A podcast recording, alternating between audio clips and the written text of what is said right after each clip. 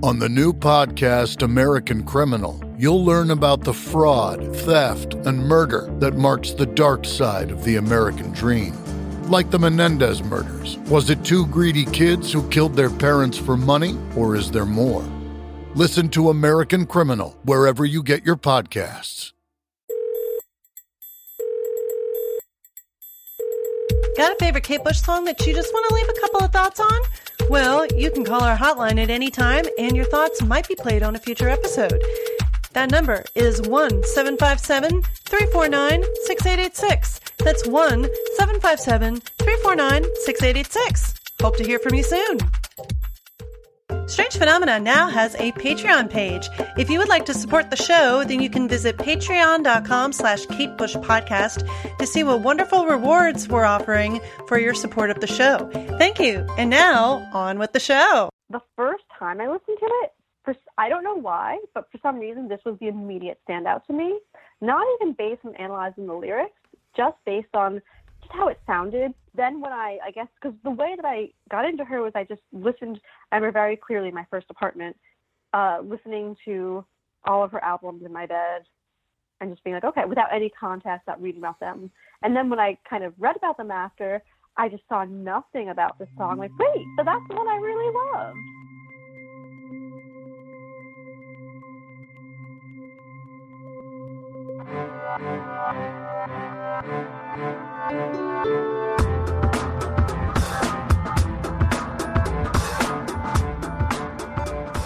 Welcome to Strange Phenomena, the music of Kate Bush.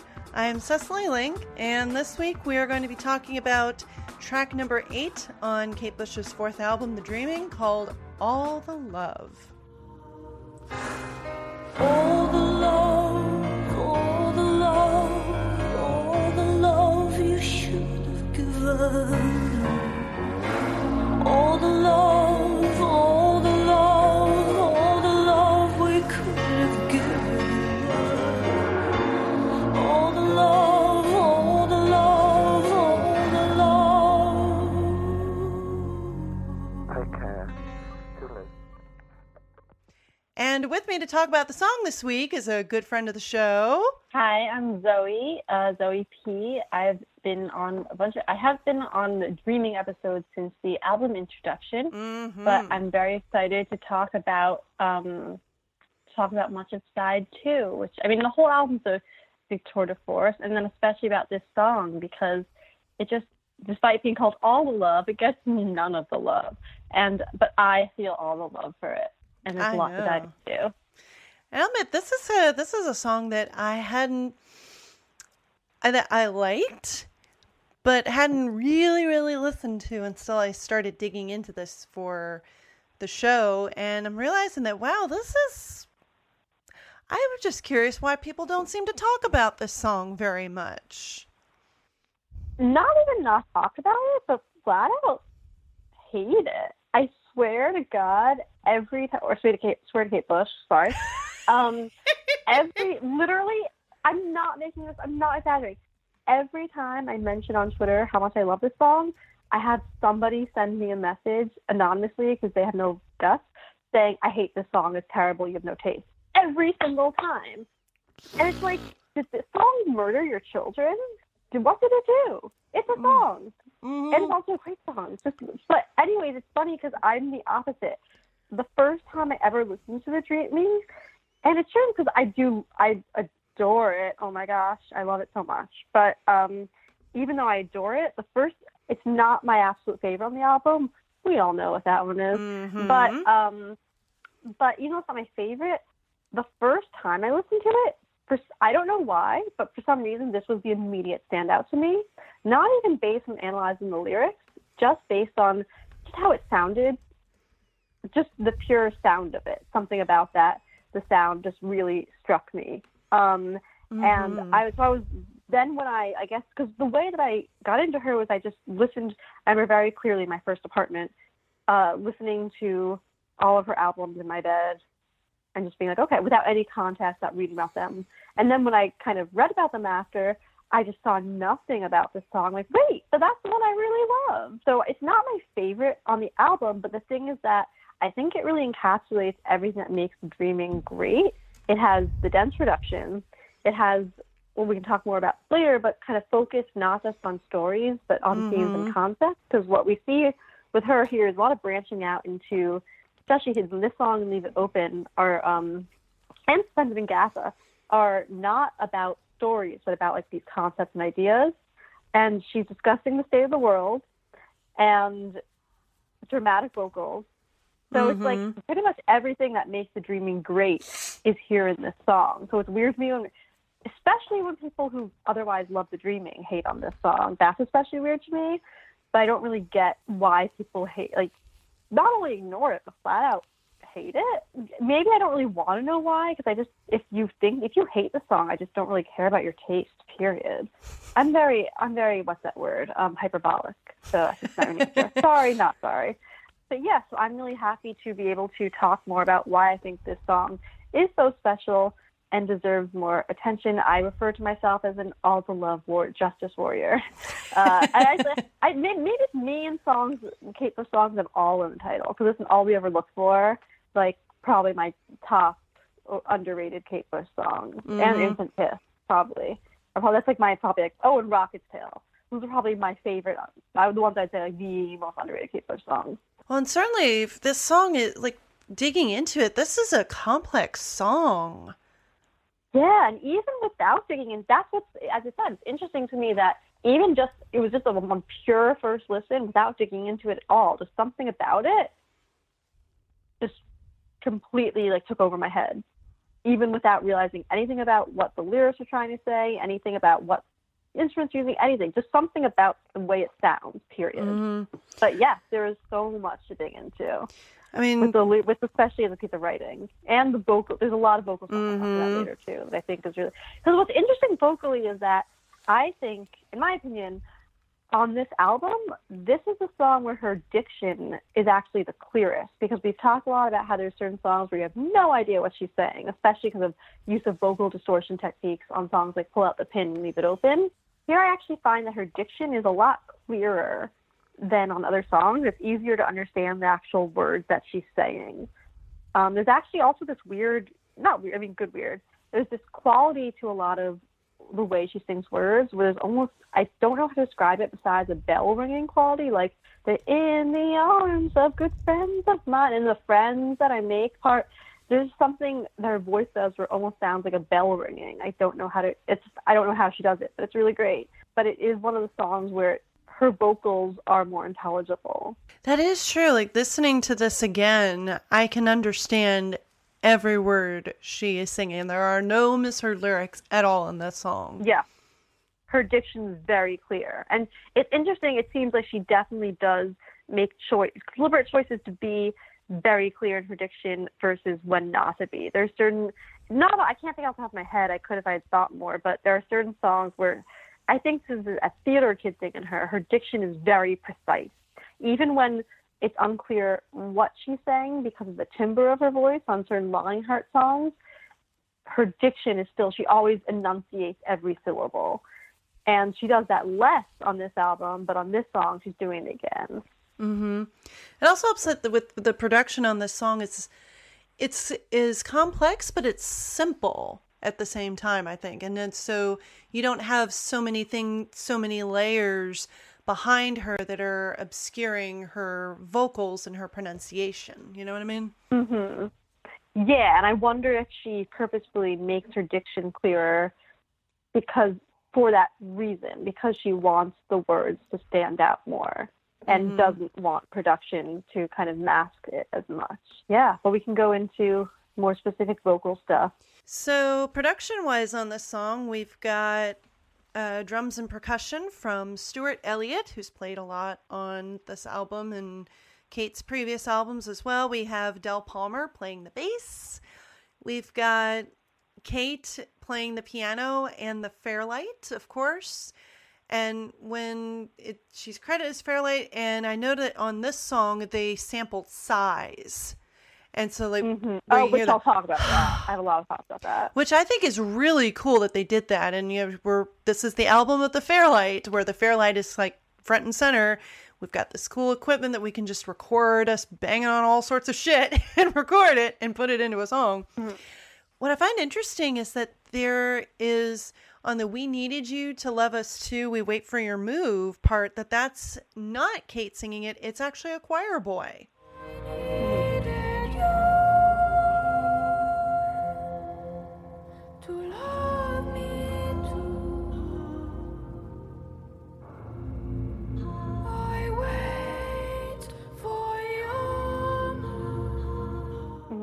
Uh, it's a choir boy named Richard Thornton. By the way, I have tried to track down Richard Thornton. Like, okay, who is this guy? How did he end up on this album? Did he get to meet Kate? Like, of what is the deal? All the choir boys in the world. I know, like, and I have been unable to find him. There was a Richard Thornton that I found on Facebook. He is an Australian musician, and I thought, like, I it was a shot in the dark. I sent a message to this guy earlier this week and said, "Hey, my name is Cecily. I'm running Strange Phenomena, going through every song Kate's ever done. This is probably a shot in the dark, but are you the Richard Thornton who sang on All the Love?" And about five minutes later, he wrote back to me and said, "Hi, Cecily. I wish that it, I wish that uh, that was me, but it isn't. Good luck with your search." So yeah, pretty common name. It is, and anytime I look up, I look up his name, and the only credits I saw for him were on The Dreaming, and then when Kate remastered all of her albums last year, he was credited on that too. So, Richard Thornton, wherever you are, if you happen to be listening to this, or if you know the Richard Thornton who sang on this, please contact us. Like, yeah. If I, anyone knows someone in the world named Richard Thornton, even if they're American, even if they're in South Africa, wherever, just just try it. Just try it. I know. Yeah, what I think is interesting about the choir boy thing is that um, normally she is provide, doing all the backing vocals and all other vocal effects in her own work. But in this song, um, it's kind of one of the first times that she is using someone else, and Pull Out the Pin too. Um, she's using other voices in her work, and then this album is really where she's doing that a lot. So we have this, the choir boy, and then um, Del saying "Rosebell Believe" on mm-hmm. Houdini, and then also in "Get Out of My House," um, the male thing, the male voice, um, and then later on she continues to do that with "Jig of Life," having her brother talk, um, the. with the male interrogation voice in Waking the Witch, and then the intro voices in Hello Earth. So it's interesting how this is kind of beginning that um, mm-hmm. on this album. And as opposed to it just being her, it is like this. And then also the choir boy, of course, bridges to, for me, I just always think of Snowflake off of Fifty Words for Snow, where it's her son Bertie. Um, so this clear, so it's this idea of incorporating other people's voices into her work kind of begins on this album, especially with this song and then the second half of the album in general, and then is something she continues, and then Trio Bogalka, of course, on um, Sensual yeah. World, in which they're, but so um so it's interesting how here's where it kind of begins, and then there's that lovely little bridge with Snowflake. Like, I wonder if she had made this song later on, should have had Bertie be the choir boy, probably, probably. She hasn't done anything. I don't know.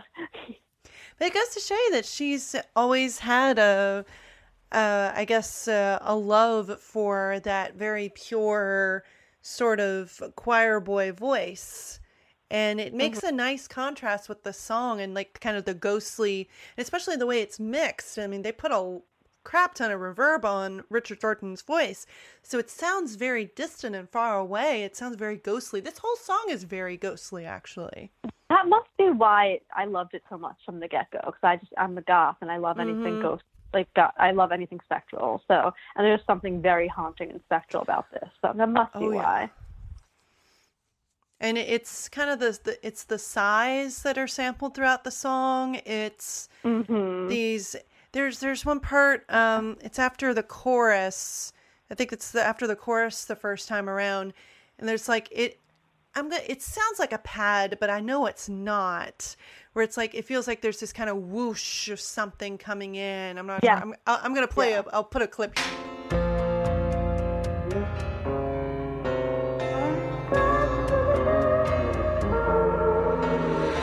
There's. It. There's not. It's not a terror. It's a. it's dense, but it's simple at the same time. The way that this has been, the song's yeah. been done. Yeah, like the sighing to me, like throughout the chorus, starting at minute forty-one in, and you hear it again at minute fifty-one, and then again at three minutes, six seconds, kind of just shows how the song seems simpler, but it's still so dense and layered in terms of production, because that's not something, it still is this layer that kind of takes a few listens to hear. So basically what seems less dense for The Dreaming is still more dense on any other album. Oh, the love you should have given. All the love, all the love, all the love we could give up. All the love, all the love, all the love. Yeah. You know what I mean? It's like, it's like still extremely dense for The Dreaming. Like on any other album, you'll be like, whoa, okay. But and there's also this other in terms of like the um, kind of spectral, ghostly quality. There's this moment, I don't know if you can play a clip from it, because I do not know what the hell it is, but there's this moment from two minutes, eleven seconds in to two minutes, fifteen seconds in, where after, like, the bass line, there's this strange high murmur where it goes, like, like, da, da, da. I don't know, I really have no clue what it is, but it's mesmerizing, and it kind of feels like it's this weird transmission from, the like, a ghost world or something.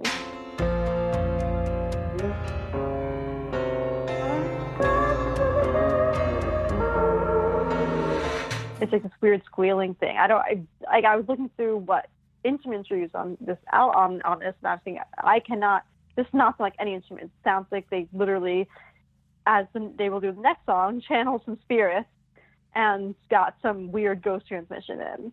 Also, um, they, they did mention this on the production credits, but I know um, this will be, this is a quote I'll, I'll uh, read later in the episode, that, um, at the very end, over uh, the Richard Thornton singing "We Needed You to Love Us Too, We Wait for Your Move," therein comes answering machine messages. Like, mm-hmm. actual oh, yeah, answering machine messages that she sampled from friends of hers who called her while she was at the studio. And that's actually got a real cool song, I'll, or a really cool story I'll mention later that... There, yeah, that's answer, actual answering machine messages from her friends and she used in the song, mm-hmm. which I think is really cool, too. Yeah, who does that? You don't ever hear that. Bye. Bye.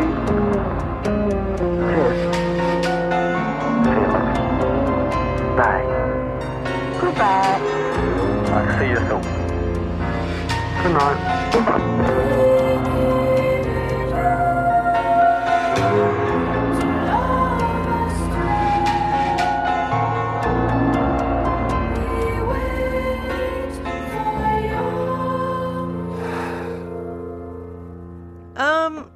Okay, so the last time I heard a song where they anybody sampled an answering machine message, completely different style of music. Trip Like I Do by Crystal Method. There's mm-hmm. a woman who uh, one of the guys from Crystal Method met at a club, and she called him high on God knows what, and like left him this rambling message about, yeah, you and me, I want you to trip like I do. And they took that answering machine message and they sampled it in the song. And yeah, you, it's it's that so sounds, nineties. It's so... That sounds a little ethically, that sounds a little ethically iffy. Like, if she was tripping and, like, they're just going to, like, sample her... I hope they got consent, just a saying. I'm not sure what... I, I'd love to know, like, who it was, if they they credited her or anything. I'm not sure. I'd have to look through the album yeah. credits, but... I wouldn't want, like, something that I, like, called some... A drunk phone call or tripping phone call. It's all the oh, that's on an album now. Okay, okay. But yeah, but Kate did it more ethically, it seems.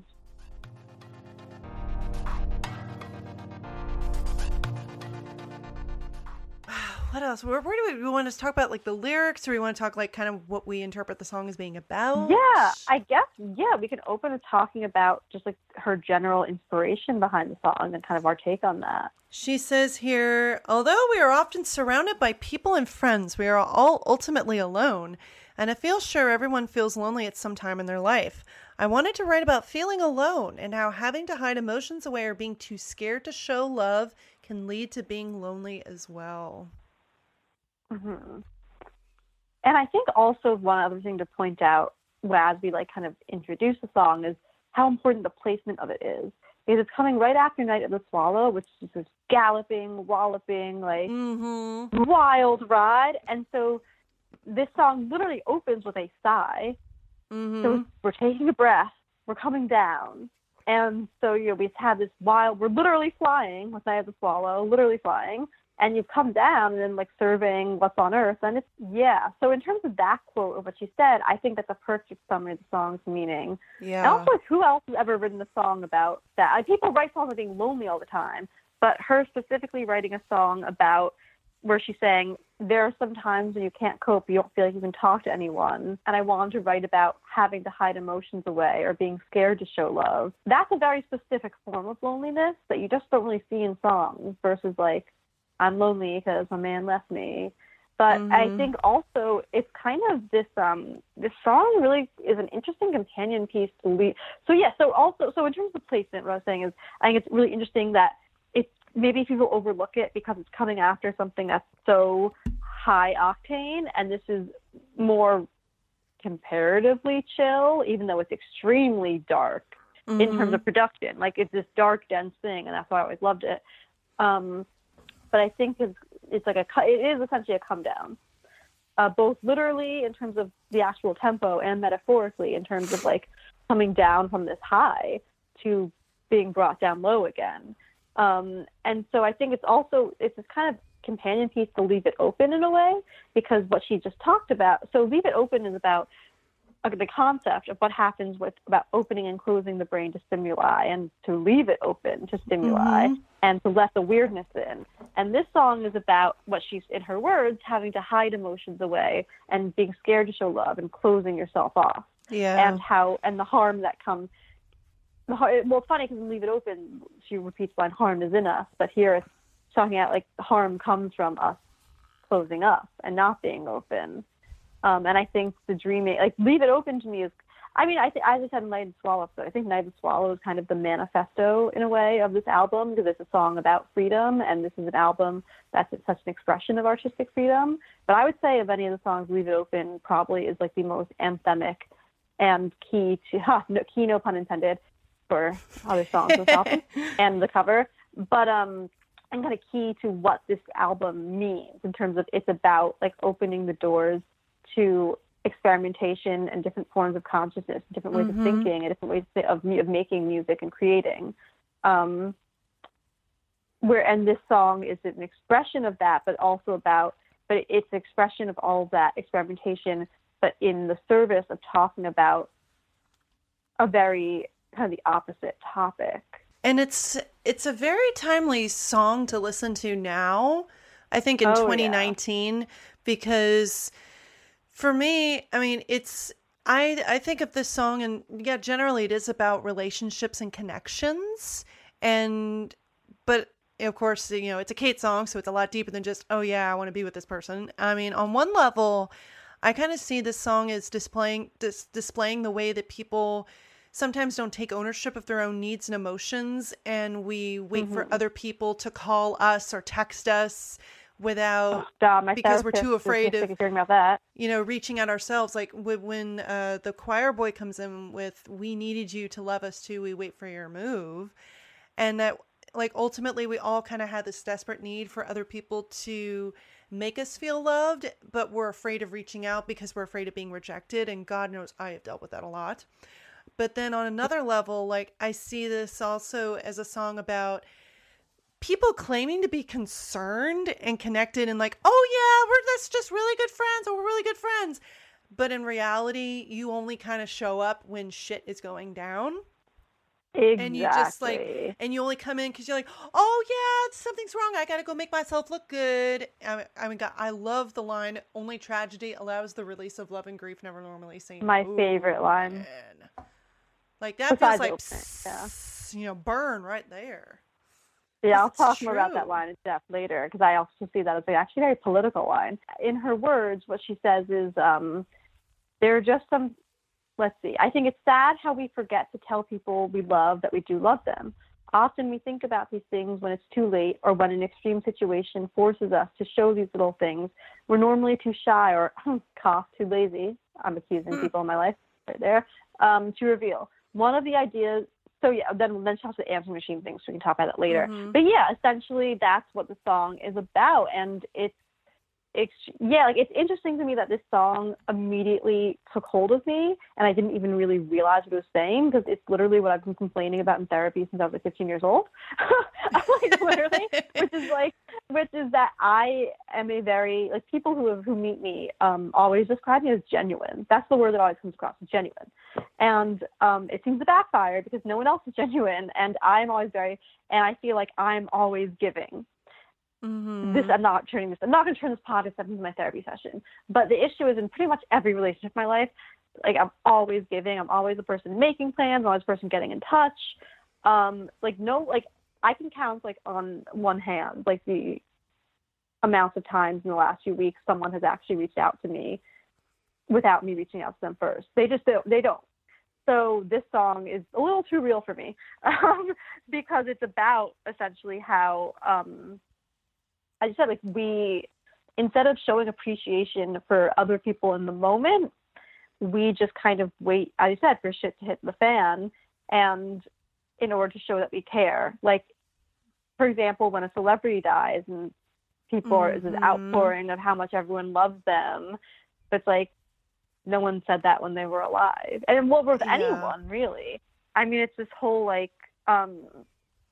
yeah, and again, like, this connects to this song being out of concept rather a story. She's not, it's not, for example, it's not like, it's not like, let's say this was an extension of Houdini. She'd be like, oh, or it's not, it's not um, Beth Houdini talking about how she wished that she had been m- more open with Harry Houdini about how much she loved him when he was alive. It's just a more general existential um, story, like, concern, which I think is interesting because we're used to her story songs. But, mm-hmm. so... So basically, for example, the line, like, say, why do it now? Essentially, tell anyone we give a damn when I won't be around. Say, why do it now when I won't be around? I'm going out. You know, so instead of showing appreciation in them, so we only talk about what someone means to us when it's too late or when they die. And instead of showing appreciation in the moment, and that causes so much loneliness and isolation. And... like, I would, this is really, really dark. I'm sorry, guys. Don't want to bring you down. But, like, there are times, there's, there's some times where I, like, that's myself.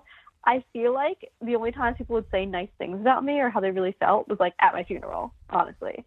Um, where they're, where I'm going to make every, where I'm going to demand that all Kate Bush's songs be played, like, from beginning to end, but skipping director's cut, obviously. So, like, um, like, I feel like, like, it, that's what it's going to take for people to actually say how they, how, that they actually gave us. Gave a damn, mm-hmm. which is not, but that's also, I think, in really why I said so timely. This is really endemic of modern society, especially yes. in the age of social media. Uh, we try so hard to project an image of ourselves as being strong and not being vulnerable, and so that we're not vulnerable with one another, and we don't allow ourselves to show others how we truly feel and what we mean and need. And as a result, we end up alienated and alone and kind of like an image. So, mm-hmm. like, for example, so there's one line I think really speaks to that. It says, I didn't want I didn't want to let them see me weep. I didn't want to let them see me weak. But I know I have shown that I stand at the gates alone. I didn't want to let them see me weak. I didn't want to let them see me weak. But I know I have shown that I stand at the gates alone. So the gates, I'm like, hmm, gates of heaven, as in, like, she's died, because as we'll discuss, the first line is about death.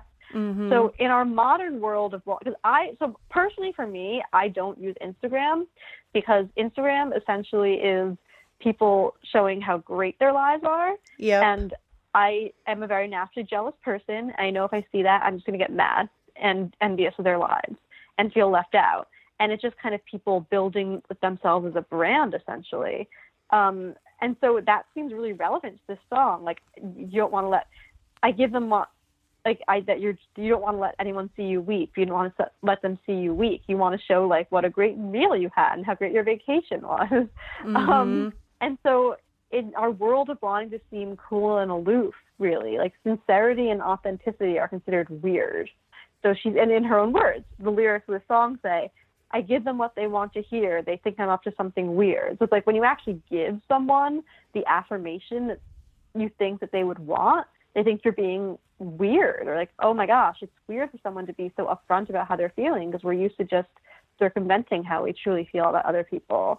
I give them what they want to hear. They think I'm up to something weird, and I praise that they're free. And so when we open up, we feel exposed or like afraid and ashamed, and as though we have to hide again. Because mm-hmm. she says, once she does open, she's after she talks about opening up, she says, and up rears the head of fear in me. So now when they ring, I get my machine to let them in. So now when they ring, I get my machine to let them in. So it's like, I've opened up, and oh my God, I completely embarrassed myself, because now they think I'm like this hysterical mess or something. So I need to shut down again. And yeah, I, as I said, I relate to this really deeply, because a lot of, I don't really have much of a filter, period.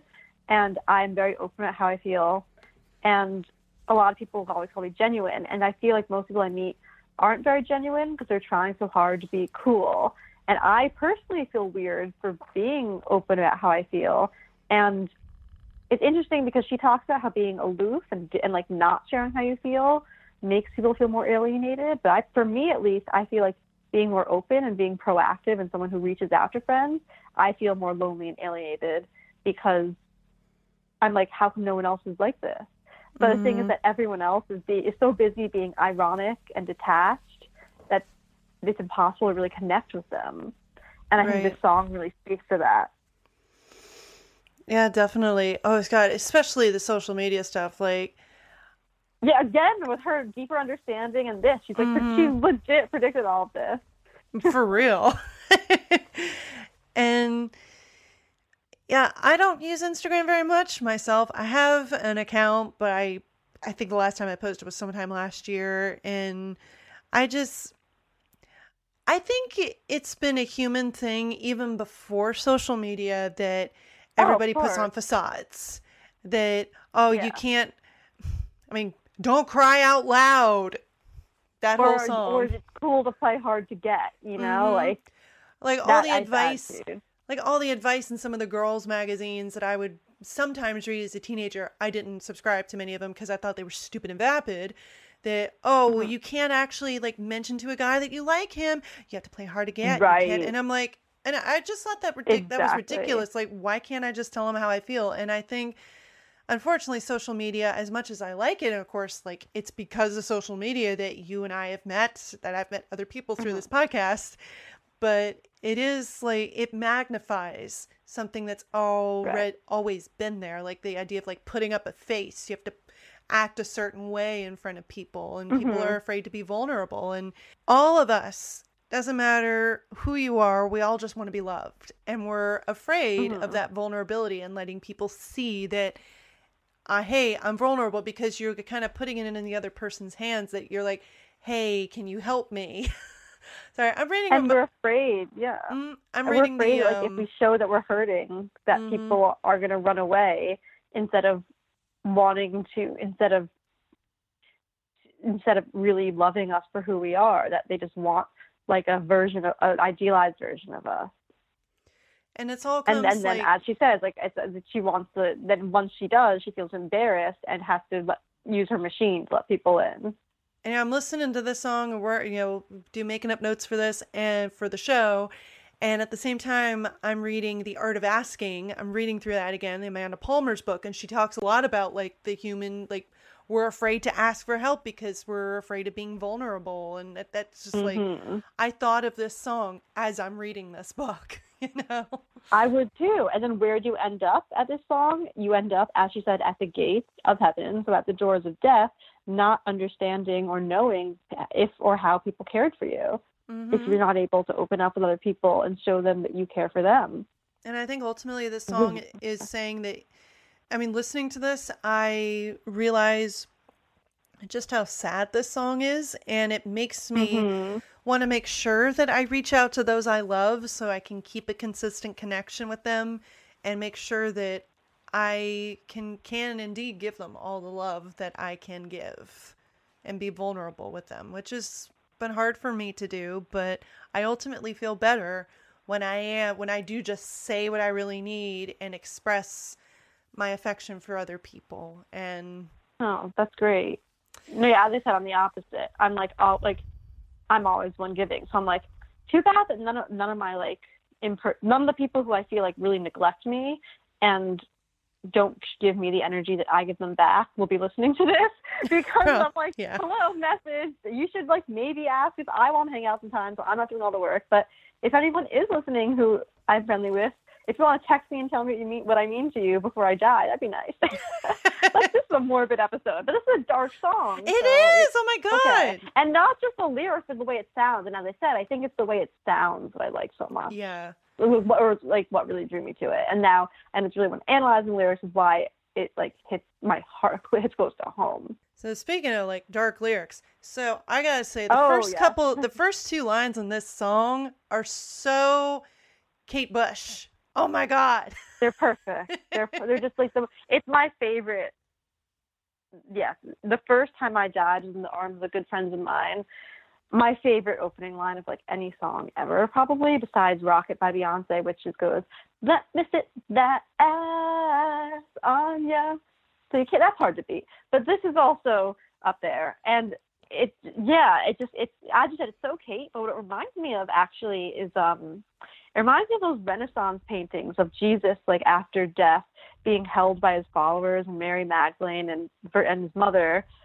It, you know those paintings? I don't know. It's hard to visualize. I don't really know the names, but specific ones. I'm just kind of running through my head. It's just like this idea of someone kind of being held in this very like almost childlike way, with like someone pouring water on them, like a baptism. I don't, and it's. Fits because Kate is God, so you know. And also it's interesting that this line evokes returning from the dead, because the song that follows it, Houdini, is literally about a seance, mm-hmm. about resur- about someone returning from the dead. So yeah, so the first, and it's also interesting because the first time I died is in the arms of good friends of mine. There's no, since this is a Kate Bush song, you would then expect the rest of it to be like, oh, a song about a ghost speaking, and here's the ghost story, but it's not really that. Then this goes out to be a concept. So it's like, what what is this reference to death? Is it a metaphor for something? Um, what is it? I don't know, because she's also talking out throughout the song how essentially you're gonna die alone and unhappy mm-hmm. if you don't have true companionship and true openness. But this is kind of, but right now she's dying in the arms of the of friends of hers. So it's like, this is the good way to die. I don't know. It's very, it's just very, it might be one of those things like with Love and Anger, where when she talks about Love and Anger, she always says, I have no idea what these lyrics mean. Mm-hmm. It just kind of came out of me. And she, I think she said about the song, of all of my songs that are written, that's the one that I understand the least. Mm-hmm. So I wonder if it's that kind of situation where she doesn't even really know why. It just like sounded right, and it sounds very right. Also the way she sings it too is, as I said, like earlier, she does this thing with her voice where it kind of sounds like a ringing bell, and the way she sings that line, like the yeah the the like there's also, it starts with extreme clarity. The first time I died, it's very clear what she's saying. Mm-hmm. So it's like, okay, finally I get what she's saying. Um, and then and then the, in the arms of good friends of mine, it's like her she starts her voice starts ringing like a bell on those words. It's just exquisite. So it's not just the content that makes this such a powerful opening for me, but really the delivery is just absolutely exquisite. First time I died was in the arms of good friends of mine. Yeah, I know you had some. You had like a thought of where she might have gone, that there was a poem that yeah. kind of reflects this. So I was poking around online to see what other people have said about the song, and peh, not very much. And I found I found a, another Kate Bush message board, not the one on kate bush news dot com, but I think it was kate bush dot pro boards dot com. I can't remember the exact link. I'll I'll have to find it. And on that message board, like they break down, like they, they'll have, they have specific threads for each song. And so I went into the one they had for The Dreaming, and then within that forum, here are the, here are all the songs on The Dreaming. and clicking on each one, you can see what people have discussed about this song. And one of the posters on that forum wrote, uh, they, they kind of were speculating whether the inspiration for some of these lyrics might have been from a Dorothy Parker poem. I'm not familiar with um, with Dorothy Parker's work, but certainly looking at this poem, it does have some, it, it does remind me a little bit of All the Love. Um, specifically, there's this poem, Epitaph, and it says, "The first time I died, I walked my ways. I followed the file of limping days. I held me tall with my head flung up, but I dared not look on the new moon's cup. I dared not look on the sweet young rain, and between my ribs was a gleaming pain. The next time I died, they laid me deep. They spoke worn words to hallow my sleep. They tossed me petals, they wreathed me fern. They weighted me down with a marble urn. And I lie here warm, and I lie here dry, and watch the worms slip by, slip by." Mm. So... Sounds like a Kate Bush song. It sounds very Kate Bushy. I wonder if maybe she'd heard this poem somewhere. Maybe that's could have been the inspiration for the first few lines of the song. Who knows? Yeah, and it's weird because I mean, she does. I just cannot see her being a Dorothy Parker fan. But I also reading this poem, I'm surprised Dorothy Parker wrote it. So I wonder if it's the kind of thing where she like heard it by accident.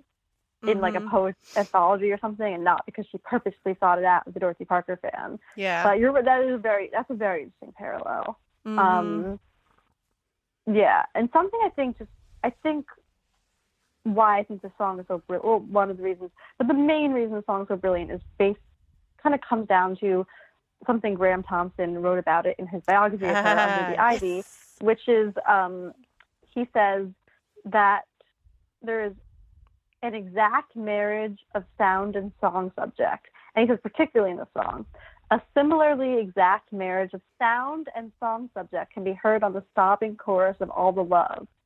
And so there's this thing that I've talked about in earlier episodes, such as the empty bullring, that I call her weepy vocals, mm-hmm. where it almost sounds like she's crying as she sings.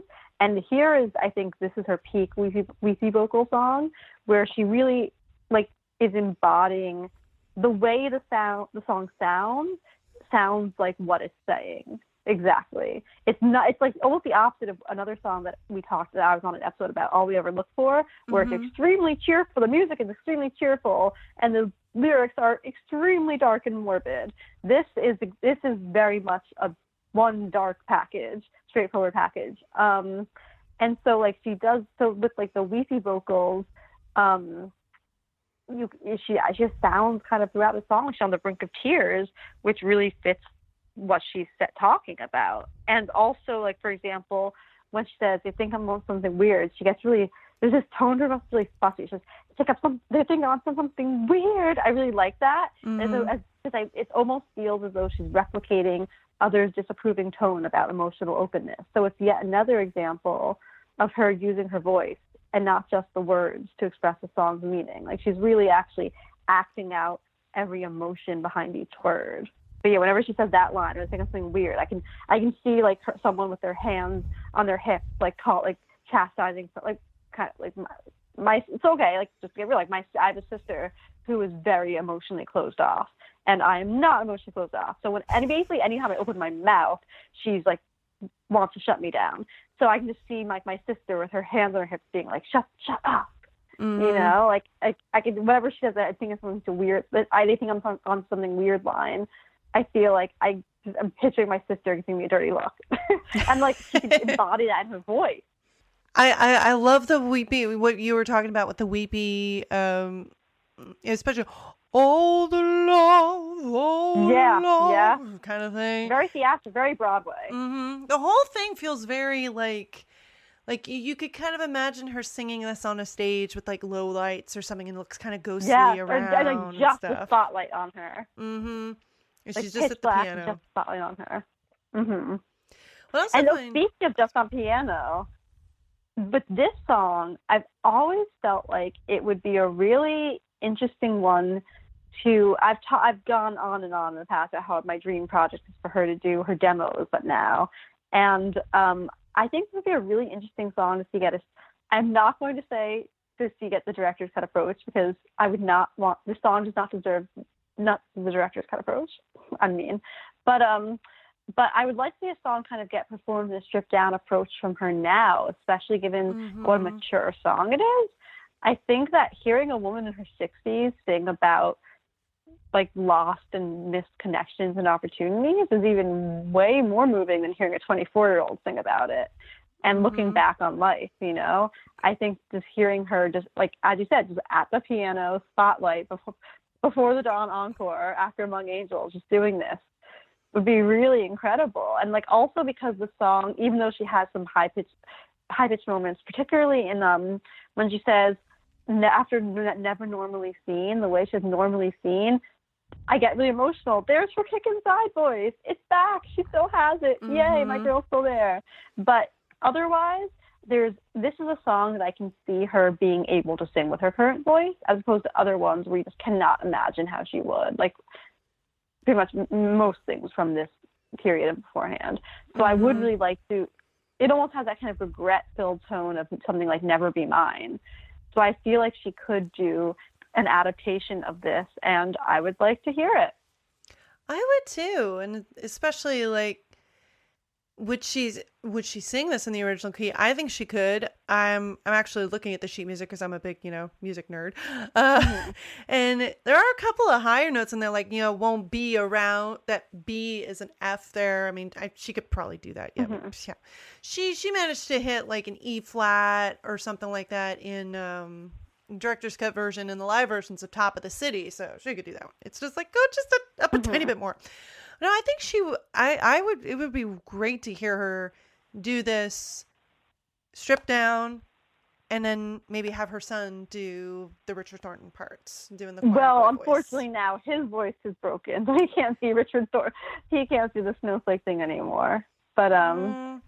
he can find another, because cause that, because he, when he did Snowflake, he was like eleven or something. Really young. Oh, right. But um, so... So, but now he can't do. But yeah, just find another choir boy, or, or or she can just hire me and like use auto tune to make it sound anything. Kate, Kate, hire me. Um, but but yeah, I think just there's some there would be something really poignant about hearing someone who is in her sixties saying this rather than a twenty-four year old. Mm-hmm. Um, it, it takes on a different meaning.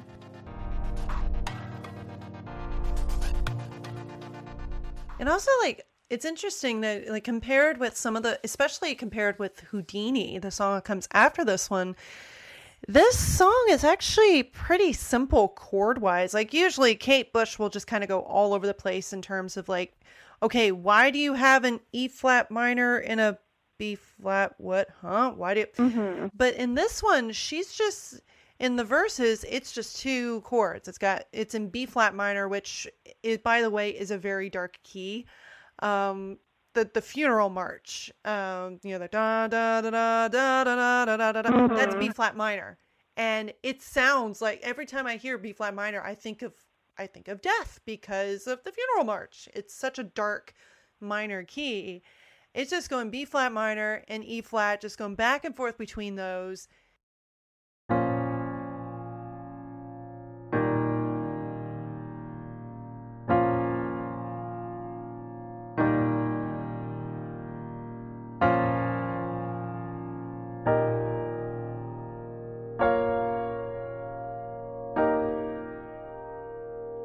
Doesn't change much either in the chorus.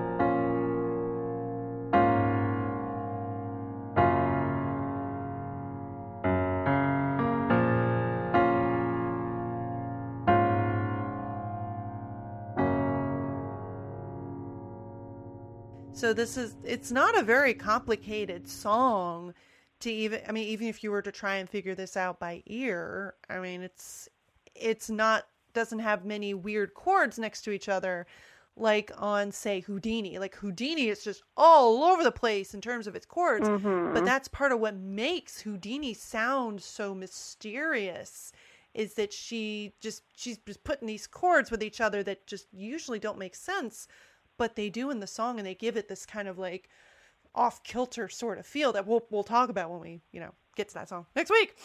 So, but mm-hmm. anyway, music nerdiness over. Okay.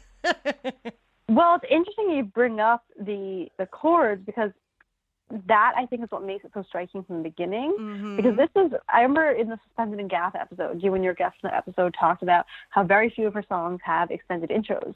You just kind of leap right into her singing. But this is one of the rare songs where you do have an extended oh, intro going right. in. And it starts with dun, dun, dun, do, do, do, mm. do, do. So it's this very downbeat note right there. And so it's, I think that sets up this kind of like funeral, funereal, I can never pronounce that vibe. Yeah, because it really is one of the rare, like, because it's almost like after Night of the Swallow, it's almost this opening, you just need to, like, it's this come down, like taking a breath, like do do do sigh do mm-hmm. do do do do. Yes, yeah, so I think that it's just, it's rare for any of her songs to have an extended intro, but I think it's especially necessary after something as um intense high octane as Night of the Swallow. Yeah. yeah. And it also yeah, definitely so it, is a come yeah. down, because um, Night of the Swallow is in B minor, and this is in mm-hmm. B flat minor. So we've moved down half a step to B flat minor, to that like very kind of dark sort of place. So, mm-hmm. and I wonder if she did that on purpose. Otherwise, I don't know. Hmm. I just music nerdiness. Yay. Yeah, there's a lot. Yeah, with her, you never know, because she is so deliberate about so many of her decisions. But then she'll also say like, yeah, I don't know what the hell I was writing about in Love and Anger, or was the first time I died was in the arms of good friends of mine, like the first time or the other times. I tell you more. So, so I don't know. So you said one of your favorite lines is only tragedy allows the relief of love and grief never normally seen.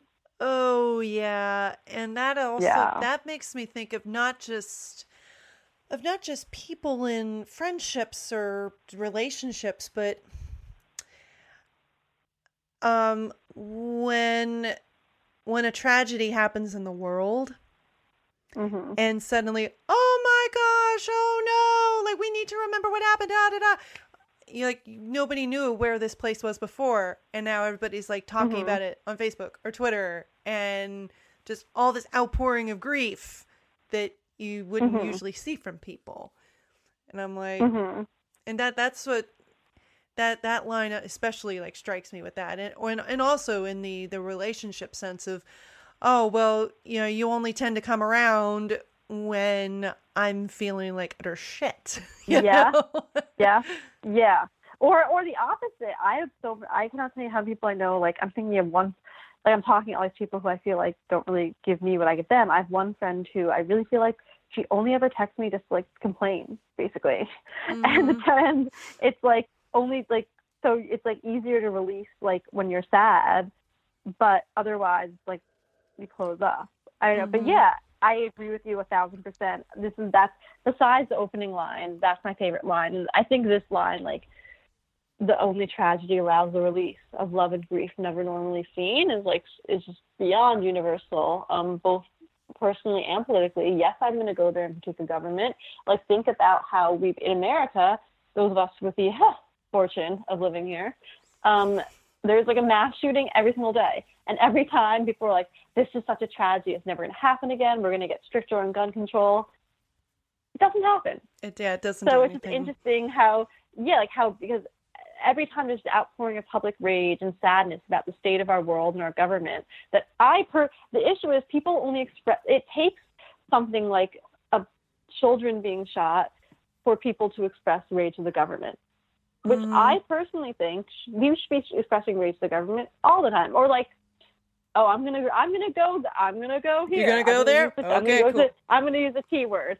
When Trump got elected, and all of a sudden everyone cared about racism and sexism and misogyny and and homo and homophobia and transphobia, and it's like it would have been nice if you guys cared about this before he was mm-hmm. elected too.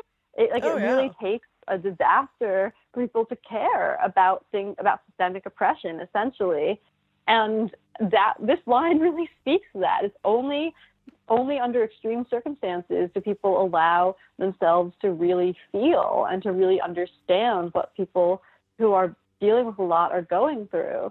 And right. But as she suggests in the song, we should really be more open about how we feel all the time. And I'm going to go for where she is, doesn't go and say we should be angrier. Not we should be angry all the time, but we should be more open about what we want to change and how to change it, as mm-hmm. instead of all the time, and not just when something bad happens, not just when a complete piece of you know what is elected. Yeah, you know. But it's, it isn't shades. Like I wasn't. I didn't even have Trump in my notes, but it did. I did think. Yeah, right neither now, of I thought us. Of that. Like I, I it, it just thought of it. And I remember when he was elected, and all of a sudden, like white women suddenly cared about politics. It's like, yeah, you care because finally it impacts you. You know, you like when when people of color are being suppressed, you don't care. But when your abortion rights might be taken away, suddenly you're mad. So it's like I think I think it's wonderful that his election has led to more more public activism and has really galvanized a base that wasn't galvanized before. But at the same time, it's like you shouldn't it shouldn't take a metaphorical death to embrace to be embraced by the friends of yours.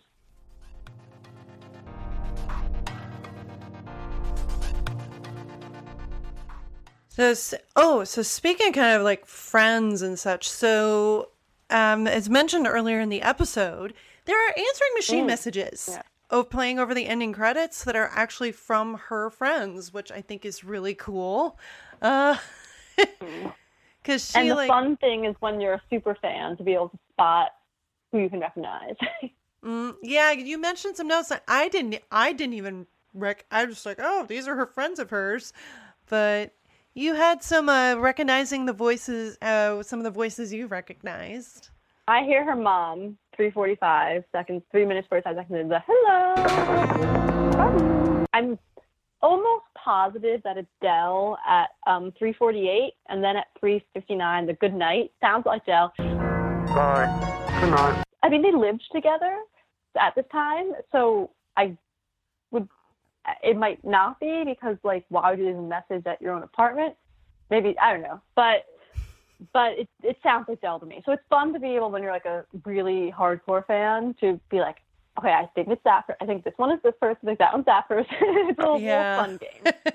But there's definitely, I know I've talked with, I've talked to other fans where we definitely heard Del in there for sure. Mm-hmm. Well, and the way and he's kinda... all over this album. He's on the cover. I know. He's on the cover. He plays bass on all the songs. So. And the bass, the bass, which the bass in this song is a, definitely a standout. So actually, this is this is really cool. So Kate Bush said this in the Kate Bush Club newsletter, October nineteen eighty-two. Um, she said, um, one of the ideas for the song sparked when I came home from the studio late one night. I was using an answering machine to take the day's messages and had been going wrong a lot, gradually growing worse with time. It would speed people's voices up beyond recognition, and I just used to hope they would ring back once they would ring back again one day at normal speed.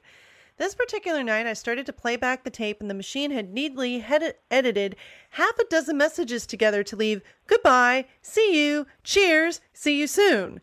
It was a strange thing to listen, to sit and listen to your friends ringing up apparently just to say goodbye. I had several cassettes of people's messages all ending with authentic farewells, and by copying them onto quarter-inch tape and rearranging the order, we managed to synchronize the callers with the last verse of the song. There are still quite a few of my friends who have not heard the album or who have not recognized themselves and are still wondering how they managed to appear in the album credits when they didn't even set foot into the studio. Mm-hmm. Yeah, and it's cool that she turned that into, like, into a musical moment. Yeah. Mm-hmm. And it came about, because I had always, with her, I always assumed everything's deliberate, but it's interesting that this kind of came up non-deliberately. Mm-hmm. She was like, she heard this, she's like, oh, wait, I can do something with this. Mm-hmm. And it works really well for, given the theme of the song and what we've been talking about with connecting with people and... all that. Absolutely, yeah. It kind of brings up this idea of like there is a, even though you're, there's you're, it's a missed connection because the person missed you, so they have to leave a message, you know. Mm-hmm. Um, and it also kind of brings up, it's almost like, what if you got a recording of people like just saying what they really thought? Like I'm thinking of, I did this um about, this was two summers ago now. I led groups with teenagers on a, 'cause I'm a therapist and social worker. I led groups on like social justice and sexual health and consent and stuff with teens. And we had an exercise at the very end where we all put a piece of paper, everyone put a piece of paper on the back of their back. And you'd walk around and everyone wrote on the piece of paper like a message to someone that they wanted them to hear about how they felt about them. And huh. It was really beautiful. I still have mine. And it's just like the nicest things that people said. And it kind of reminds me of that in a way. It's like, like this lasting document of like showing that people cared in a way. But almost that exercise almost seems like I would be more in line with what she's kind of recommending we as a society do more, to be more straightforward about how we feel. Like instead of just being like, oh yeah, hey, hello, goodbye. It's, hey, I just wanted to let you know that I was thinking this, I saw this thing that reminded me of you, and it made me realize that you're a really awesome friend, and I'm really glad to have you in my life. I don't know, something like that. It'd be nice to get a message like that sometimes. But yeah, it kind of reminds, I don't know, just for some reason just now, I thought of that exercise I did two years ago and having the teams, I was working with teams and having them like write these things on my back and then taking the paper off and looking at it and reading it and just being like profoundly moved because these are things that they didn't say out loud. Mm-hmm. And there were some people who were really quiet and had difficulty expressing themselves, but wrote really eloquent and moving things. Um, so it just kind of goes to show that we all have that capacity to care for one another, and it's how do we express it when it's not too late. Yeah. And that's certainly something I've been working on myself, and just trying to say what I really need to say and, and tell people how I feel. And it's, mm-hmm. it's hard to do. Like I'm, ju- I'm just somebody that, you know, obviously I'm not going to use this as the therapy session, of course, but just that for me, it's hard to express how I feel because I'm a people pleaser. And like, I don't want to, mm. I don't want to make people upset if I actually say, well, actually I kind of want to do this. Like I'm, mm. I'm having to get away from that, and I'm a lot better about it than I used to be, but I could be a lot better. And certainly listening to this song again makes me want to hug all the people that I love and appreciate, and, and just tell them how I really feel, and just try to be more open with how I feel before things are too late. Right. Because you never know what's going to happen. Someone exactly. can, like, when I, well, I'm sharing way too many personal anecdotes in this, but when I was fifteen, my dad was standing on the street and an air conditioner fell on his head. I mean, hello, anything could happen. Luckily, he thought it, he survived because it fell on a ledge before it fell on his head. Um, but he had, I think, some like literally a few thousand stitches. Um, it was really like it was really scary. Um, so you you never know what's gonna happen. I use that as my example of you never know what's gonna happen. You can literally have an air conditioner fall on your head or your loved one's head, and mm-hmm. what if you never told them that you loved them? You know, it's yep. just, so there's it's just interesting because what we're talking right now in terms of theme relates so much to one of her most famous songs, um, this woman's work, mm. uh, The Sensual World, which I guess which I guess you in a few years. But um, yeah. and which I am a fan. I am a fan of the song. I like the song. However, and this is where people hate me. Um, I just think this song is expressing the same themes in just such a more interesting way. Like there, like is there there for me there was nothing in someone's work like the first time I died in the arms of good friends of mine. I mean, this is also the goth in me. I need my stuff dark. But um, the thing is, like, with this song, it's really not, it doesn't fit into any genre. It's not, a, I've heard some people call it a ballad before, but it's really not a ballad. Mm-hmm. Um, it's not. And whereas the thing with this woman's work, I do, so, like, the kind of the core line of that is, like, all the things that could, we could have said that we never said, all the things we could have done that we never did, which is essentially a more succinct way. So in, to this to this woman's worth credit, it kind of sums this up in a, in a very succinct way. Basically saying, like, look at all the things that we didn't do that we should have in order to really express how we felt in the moment and before it was too late. So they're both pretty much about the same thing, which is really interesting. I just find the lyrics of this song to be, I think the darkness of the lyrics of this song appeal to me more. Um, and also because this woman's work is... is a, whereas this is not about, someone's work is a ballad, and I do really like it, but I've always felt like whereas All the Love could only be a Kate Bush song, you hear this, it could never be anyone else. This one's work is, I mean, it's been covered on American Idol, you know, mm-hmm. it's um it's the kind of song that can be like, if, if I was told it was just like a, not a Celine Dion song, but it could be like, it doesn't feel as quint, and this might be because she wrote it for a movie, but it does not, to me, feel as quintessentially Kate Bushian as this does. So mm. that's why I think, even though they're exploring the same things, and in certain ways, someone's work kind of explores those themes in a way, in lyrics that are more succinct and easily relatable, um, then I just find this song more successful at conveying the theme. Even though so, I, I have cried to this woman's work. Oh my God, and I've cried mm-hmm. to that song. Oh, it's me so, too. So oh God. Who has, if you haven't, you have a soul. Come on. Yeah, but for like, real. but I, but this song has also made me really moved too. I, I just, I just think that they're expressing the same thing, but this one is just so much more interesting and rich. Um, I mean, like, the only tragedy can allow the release of love and grief never normally seen. Like, wow. um, mm-hmm. Wow. All of it. And also the, the different ways she's using vocal techniques, the ways in which she's bringing in different elements, such as the choir boy, such as the answering machine, um, the sighing. There's just so much more going on that makes it more than a ballad. That to me, it just, I, I, oh God, I'm gonna hammer for this. But I always just call it like the intel, like this woman's word for intellectuals. Ugh, sorry guys, don't hammer me. Um, but it's, I mean, this woman's word, I do love it. I'm sorry, but this is just so much better to me. I just find it interesting how these two songs are pretty much about the exact same thing. Mm-hmm. I, but like, except this one's work is more specifically a story song. This is specifically about, um, from the perspective of a man. Um, as his wife's in childbirth. And that might be part of why I'm not crazy about it, because I'm like, I don't really care about a man's perspective about childbirth, mm-hmm. honestly. Like, come on. But um, but I do appreciate that it is about these themes of regret and what we could have done that we didn't do. And it's just interesting that this is something she's, even though the reason she was thinking about it in nineteen eighty-nine or eighty-eight, whenever she wrote it, was because it was commissioned for a movie, this is something that she does, a theme that she returns to.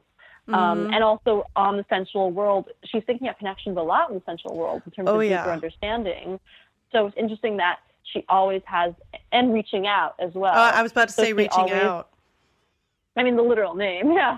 But, um, but so she does have these kind of, um, so it, there's this kind of theme of songs that she has about like connectivity and how the lack of it, and how having it really fulfills us and the lack of us alienates us and leads to this kind of metaphorical death that happens in the first line of All the Love.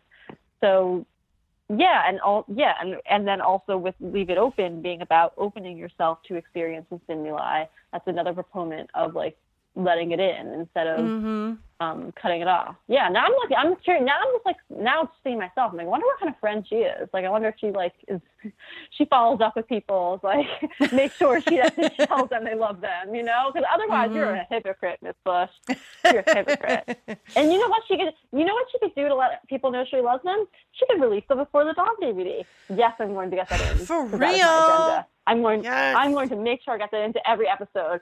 Uh, because it's Kate Bush. If you want us to know that you love us, C B D, he give us it. The day. I just for real. Because some of us didn't get to see so, it because it was happening at the same time as school starting. Okay, thank you. Love and me. Some of us don't because we because social because classism exists and money exists and like when I, it, what drives me nuts is when she says it was a it was a I can't release a D V D because you have to be there in the moment. It's like, do you realize not everyone can fly from across the world? Yeah, I think she's just so in that bubble. She's like still in the, the bubble from the breathing video. She's like in the bubble where she thinks anyone can just come. But like, no, no, sorry, someone can't. But anyways, interesting connected. It just, in, it's kind of ironic that she's like not all that connected to her fans. But I mean, but, but that's actually not true. She really was. But and I understand her decision for not being connected to her fans because mm-hmm. they are they. I mean, I would if, if I was her I, and I knew I existed, I would not. I would want to get the hell away. Um, but like. And and but through her newsletter, she was very interactive with her fans and answering yeah. letters.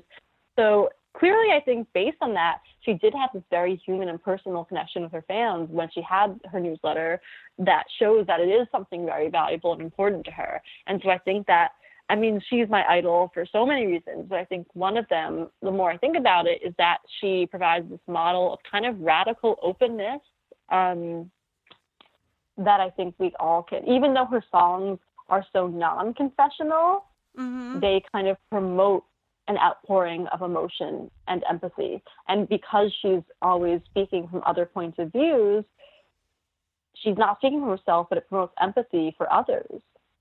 Right. And also just communication and connections is always a theme with her.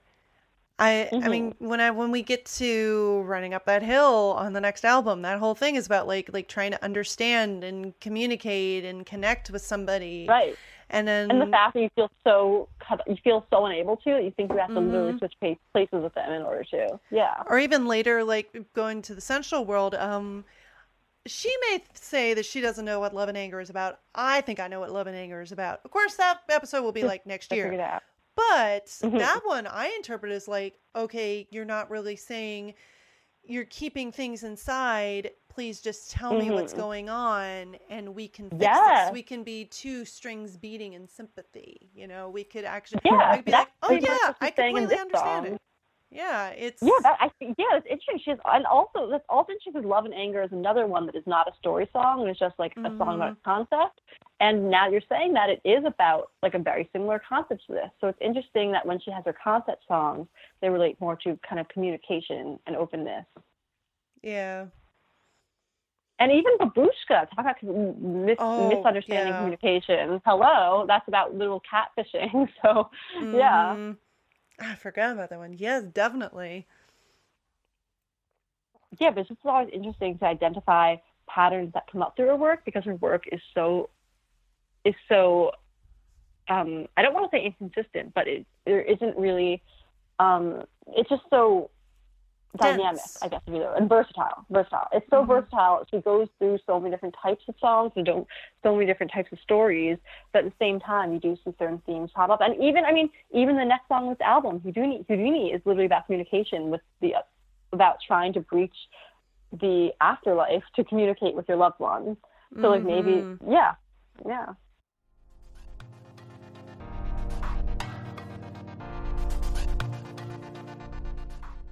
Well, any last thoughts about All the Love? I think we've definitely given this song a lot of attention. We've been talking now for over an hour. We've given a lot of attention I to think, this very underrated th- song.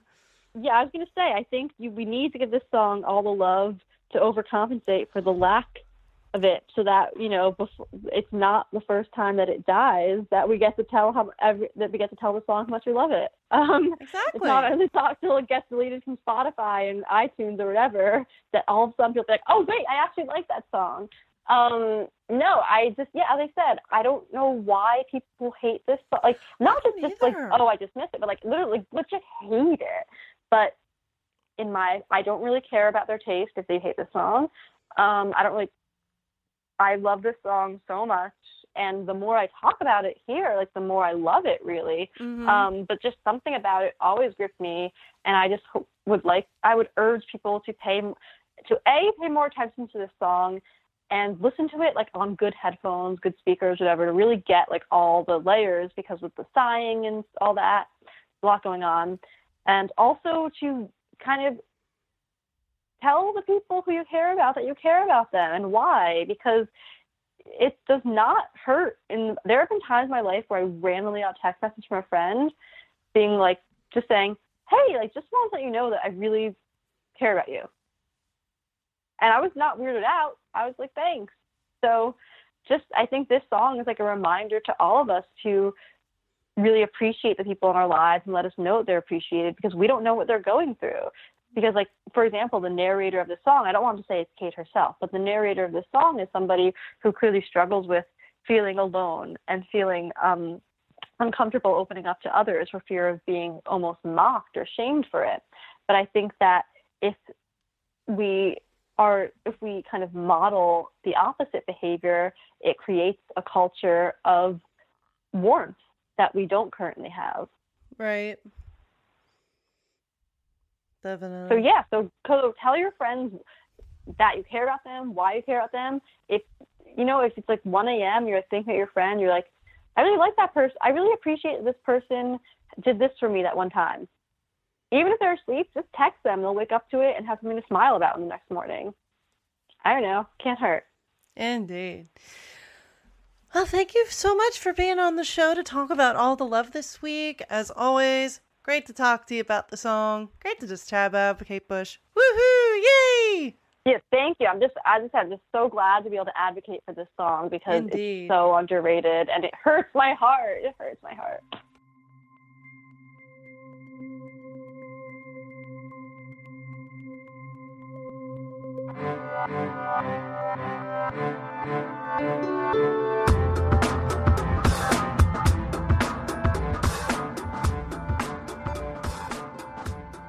Thank you so much for listening to this week's episode of Strange Phenomena, the music of Kate Bush. If you know something about this week's song that we didn't get to, or if you want to talk about a future song, here's where you can find me. Twitter, at StrangeKateCast. Facebook, facebook.com slash Kate Bush Podcast. Email kbcast at linkmedia dot com and on the web at kbcast dot linkmedia dot com. Join us next week where we're continuing into The Dreaming. We're getting to the second to last episode of the album portion of The Dreaming season where we're going to get to hear from Zoe and also a fan who you haven't heard from since Wuthering Heights, Luke McQuillan. He's going to be on the show to talk about Houdini, which is one of his favorite songs. Also, remember, if you like the show, you can support the show on Patreon, patreon.com slash Kate Bush Podcast. See everybody next week.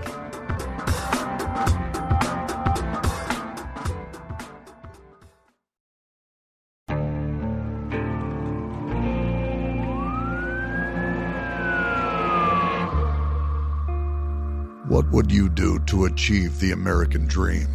The big house, the happy family, the money. nine one one, what's your emergency? Would you put in the hours? Would you take a big swing? What's the problem? What's the problem? Would you lie?